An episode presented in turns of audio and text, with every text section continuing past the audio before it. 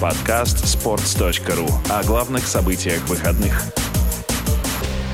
Ой-ой-ой-ой, это что такое, спросите вы? И я вам тут же отвечу, это подкаст «Что я пропустил?» Подкаст, в котором я, Федя Маслов и мой друг Влад Воронин. Влад, привет.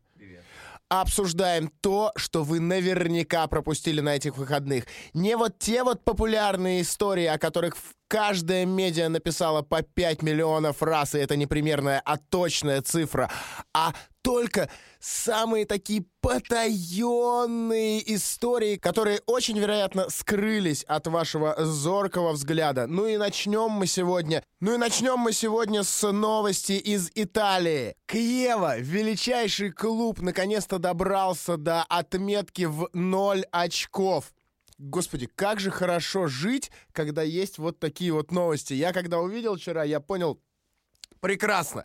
Эти ребята начинали сезон с минус трех очков, а их уже на протяжении э, лет 15 за что-то там постоянно штрафуют, за всякие мошеннические операции с игроками. И вот э, в этом сезоне они начали с минус трех. Нет, начал сезон э, нормально. Сыграл один раз ничью. Потом сняли три очка, получилось минус два. Две ничьих, ноль очков. Коротко, в режиме одного-двух предложений, расскажем, за что наказали Киева. Уже лет 15, наверное, руководство клуба использует прекрасную схему. У Киева проблемы с финансовыми декларациями. Большие долги. И чтобы как-то прикрывать э, свою неспособность заработать, приходится нарабатывать фиктивную прибыль. Есть несколько итальянских клубов, с которыми есть партнерские отношения. Игроков ненужных сбрасывает этот клуб, возможно, потом забирают, когда-то оставляют. И лучший пример — это партнерство с Чизеной. 9 переходов на сумму 23 миллиона евро. Игроков не знает никто. У некоторых из них даже нет профилей на трансфермаркте. Самое интересное, что после последнего тура из клуба захотел уйти Джан Пьеро Вентура. Это человек, который провалился в сборной Италии, потому что сборная Италии не вышла на чемпионат мира. Он не хотел уходить из сборной, его насильно уволили, и теперь он очень хочет свалить из Киева, но руководство Киева не хочет его отпускать. Но это еще не все истории про очки с этих выходных. Гениальная история произошла в Германии. Штутгарт и Дюссельдорф — две худшие команды Бундеслиги прямо сейчас. И вот три тура назад Штутгарт проиграл э, со счетом 0-4, проиграл Боруссии Дортмунд но умудрился подняться в таблице на одну строчку выше. Как так вышло? В том же туре Дюссельдорф э, проиграл Айнтрахту со счетом 1-7. Ну и, соответственно, разница мячей у Штутгарта стала минус 11, а у Дюссельдорфа минус 12. Поэтому они поменялись местами. На этих выходных Штутгарт выиграл 2-0, но опустился на последнее место. А все почему? Потому что Дюссельдорф тоже выиграл, но выиграл со счетом 4-1. Разница мячей минус 15 против минус 16. Опа, выигрывай, иди на дно, товарищ, сказал Дюссельдорф Штутгарту. И еще из Германии главный момент это, конечно же, матч Боруссии и Баварии, но не весь этот матч, а... Мы сейчас вообще не будем говорить про 3-2, как там все развивалось, как Бавария доминировала в первые 30 минут. Все, я останавливаюсь, мы об этом говорить не будем. Главный момент. Пако Алькасар забивает гол, счет 3-2. Что происходит? Сидят два босса, Румениги и Хёнес и в них просто прилетает огромная пивная струя. Болельщик так наслаждался, что выбросил стакан, и просто ошалевшие боссы разворачиваются, не понимают, кто это посмел сделать. Ну, естественно, ничего человеку не было за это. Пако Алькасар, который спровоцировал этот пивной душ, просто монстр. Мы не устаем им восхищаться, потому что за 6 матчей в Бундеслиге он забил 8 голов на один гол ему нужно всего лишь 29,5 минут. Какая-то просто чумовая э, статистика, и Боруссия даже сделала как бы скриншот из игры Пакман, где в Пакмана превратился Пако Алькасар, и он такой раскрывает свой ротик и съедает маленькие круглые эмблемы клубов Бундеслиги. Так что все бойтесь его.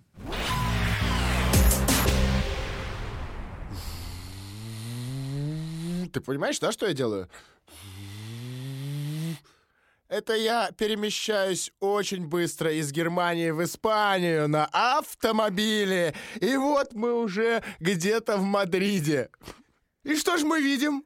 У тренера Реала Солари лучший старт за всю 116-летнюю историю клуба. У него 4 победы с общим счетом 15-2. Я падаю в обморок, а ты рассказывай. На самом деле никто сейчас не может сказать, как живет э, главный тренер Реала Салари. Сошел он с ума, не сошел он с ума.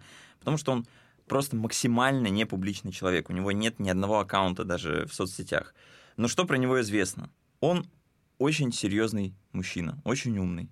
И когда он завершил карьеру игрока, писал колонки для главной газеты Испании «Эль Паис». Там было много разных рассуждений про Реал Мадрид, про то, как Мауриньо общается с игроками. Но самое интересное — это его рассуждение про Месси. И он говорит, что самой большой проблемой Месси является сам Месси. Регулярность, с которой этот гений показывает свои возможности, противостоит ему каждый день в наших ожиданиях. Он гигантский и ненасытный зверь, который... Что? Месси гигантский. Эти два слова стоят рядом. В плане так, таланта. окей, я начинаю сомневаться, что С- Солари умный. Хорошо, давай продолжай. который показывает нечеловеческий уровень. И каждый матч он противостоит собственной тени. Философ Солари. Подпись внизу. На самом деле было еще одно эффектное сравнение, потому что Солари сравнивал Месси с грозой. Тишина. Тренер соперника вертит головой в поисках мяча и Месси, потому что не успевает уследить за его движениями. Складывает руки в карманы. Тишина. Все напряжены. И вдруг какое-то резкое движение Месси, и это будто гром пронизывает воздух. И он уже понимает, что скоро будет молния, а молния — это гол. А ты знаешь, э, что пуховик Арсена Венгера можно сравнить только с очень плохой грозой? Почему? Потому что молния дерьмовая.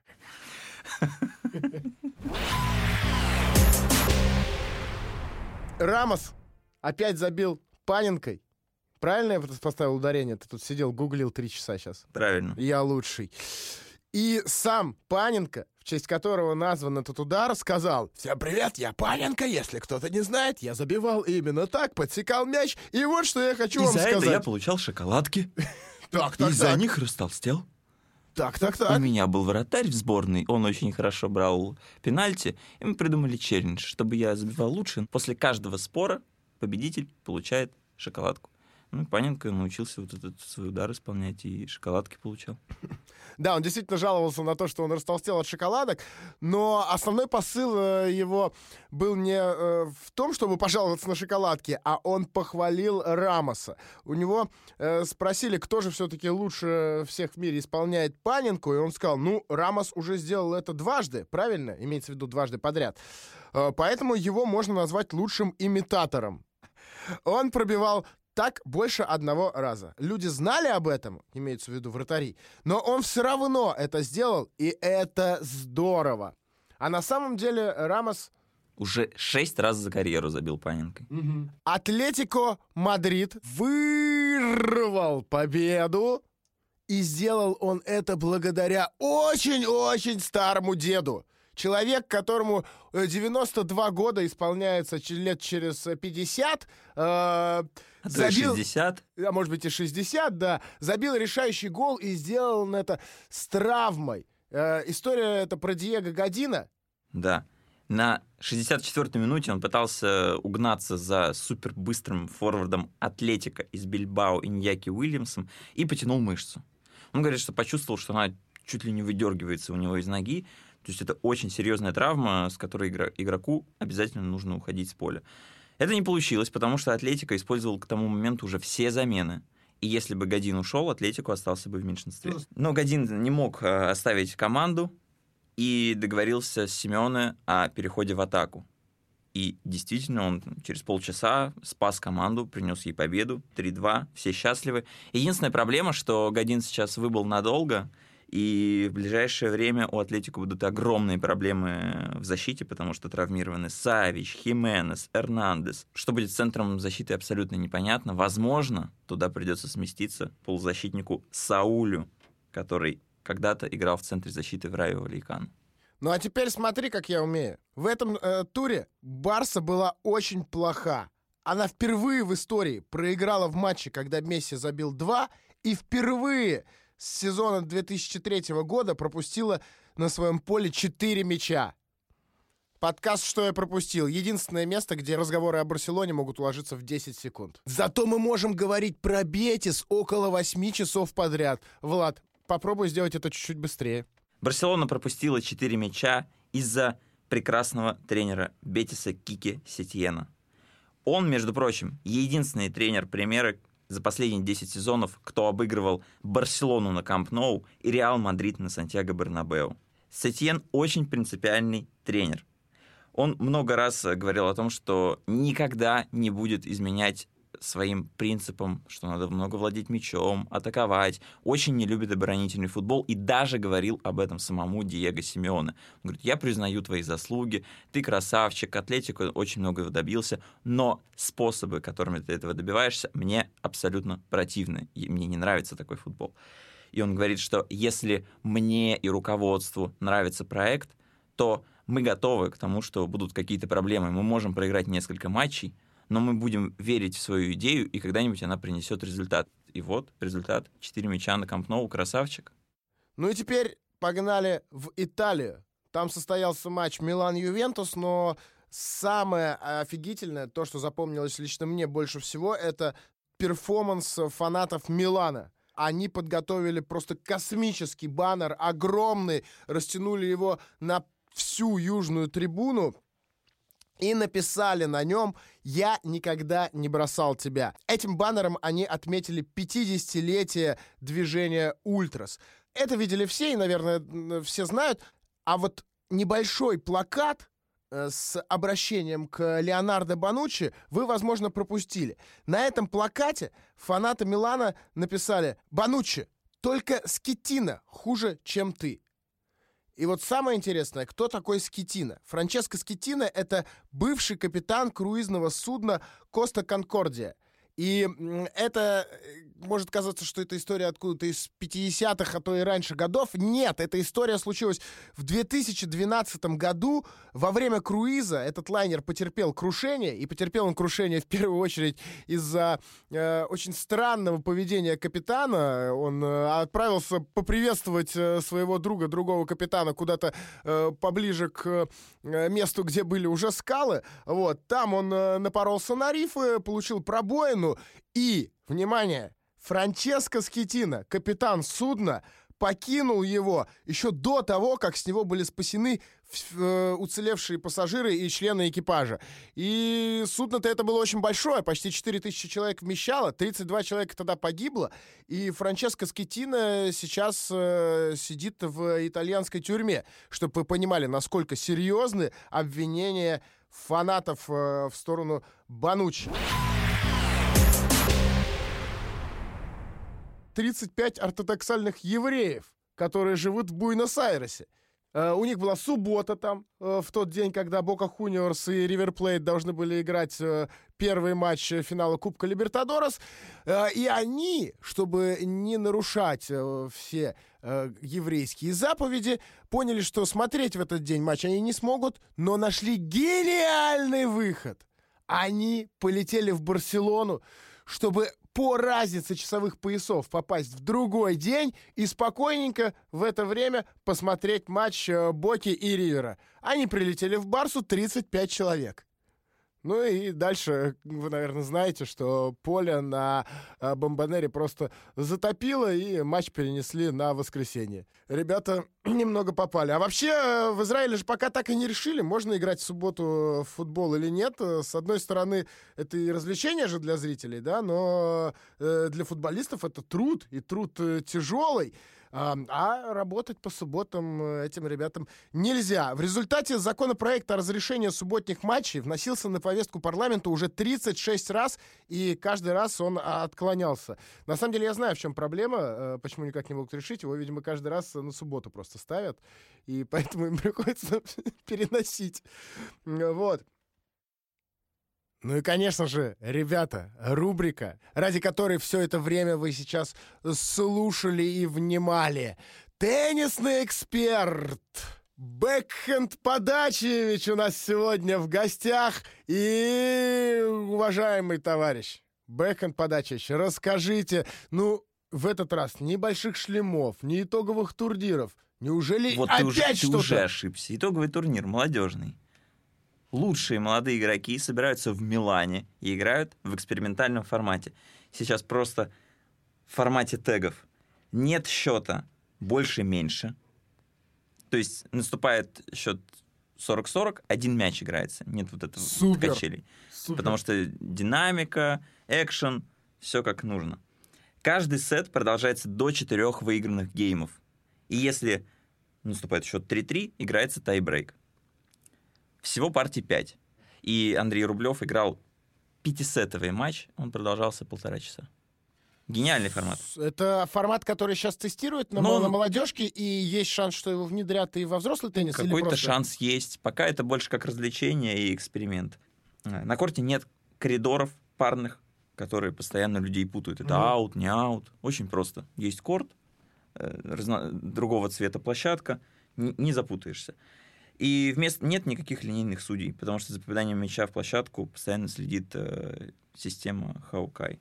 Но это было еще и в прошлом году. И в этом году новшество. Вешалки.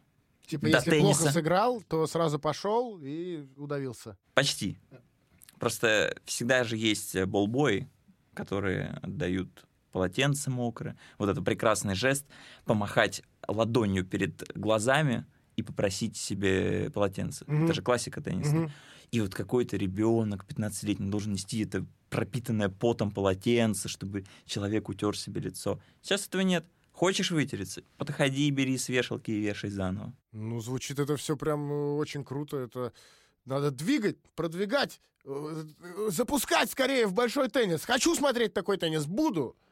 Кто выиграл, как думаешь? Андрей Рублев. Андрей Рублев выиграл матч за третье место. Ну да, а в финале, спрашивал? конечно, а в финале победил грек Стефанос Циципас, который начинал сезон на 91-м месте рейтинга, а теперь уже 15-й. Но учитывая начало сегодняшнего подкаста, я бы не удивился, если бы ты сказал, выиграл и переместился на 93 место.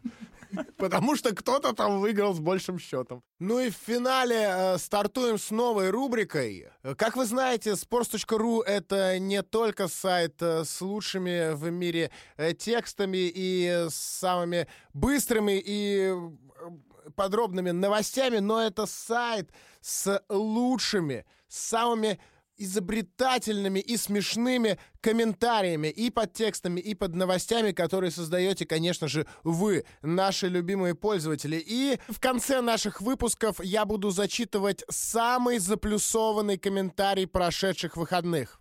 Лучшим стал комментарий, оставленный под цитатой Леонида Слуцкого. «Адвокат – лучший тренер в истории «Зенита». Комментарий оставил э, человек с ником Маис э, 1993. Он написал, у него переспрашивали, когда он говорил «Дик».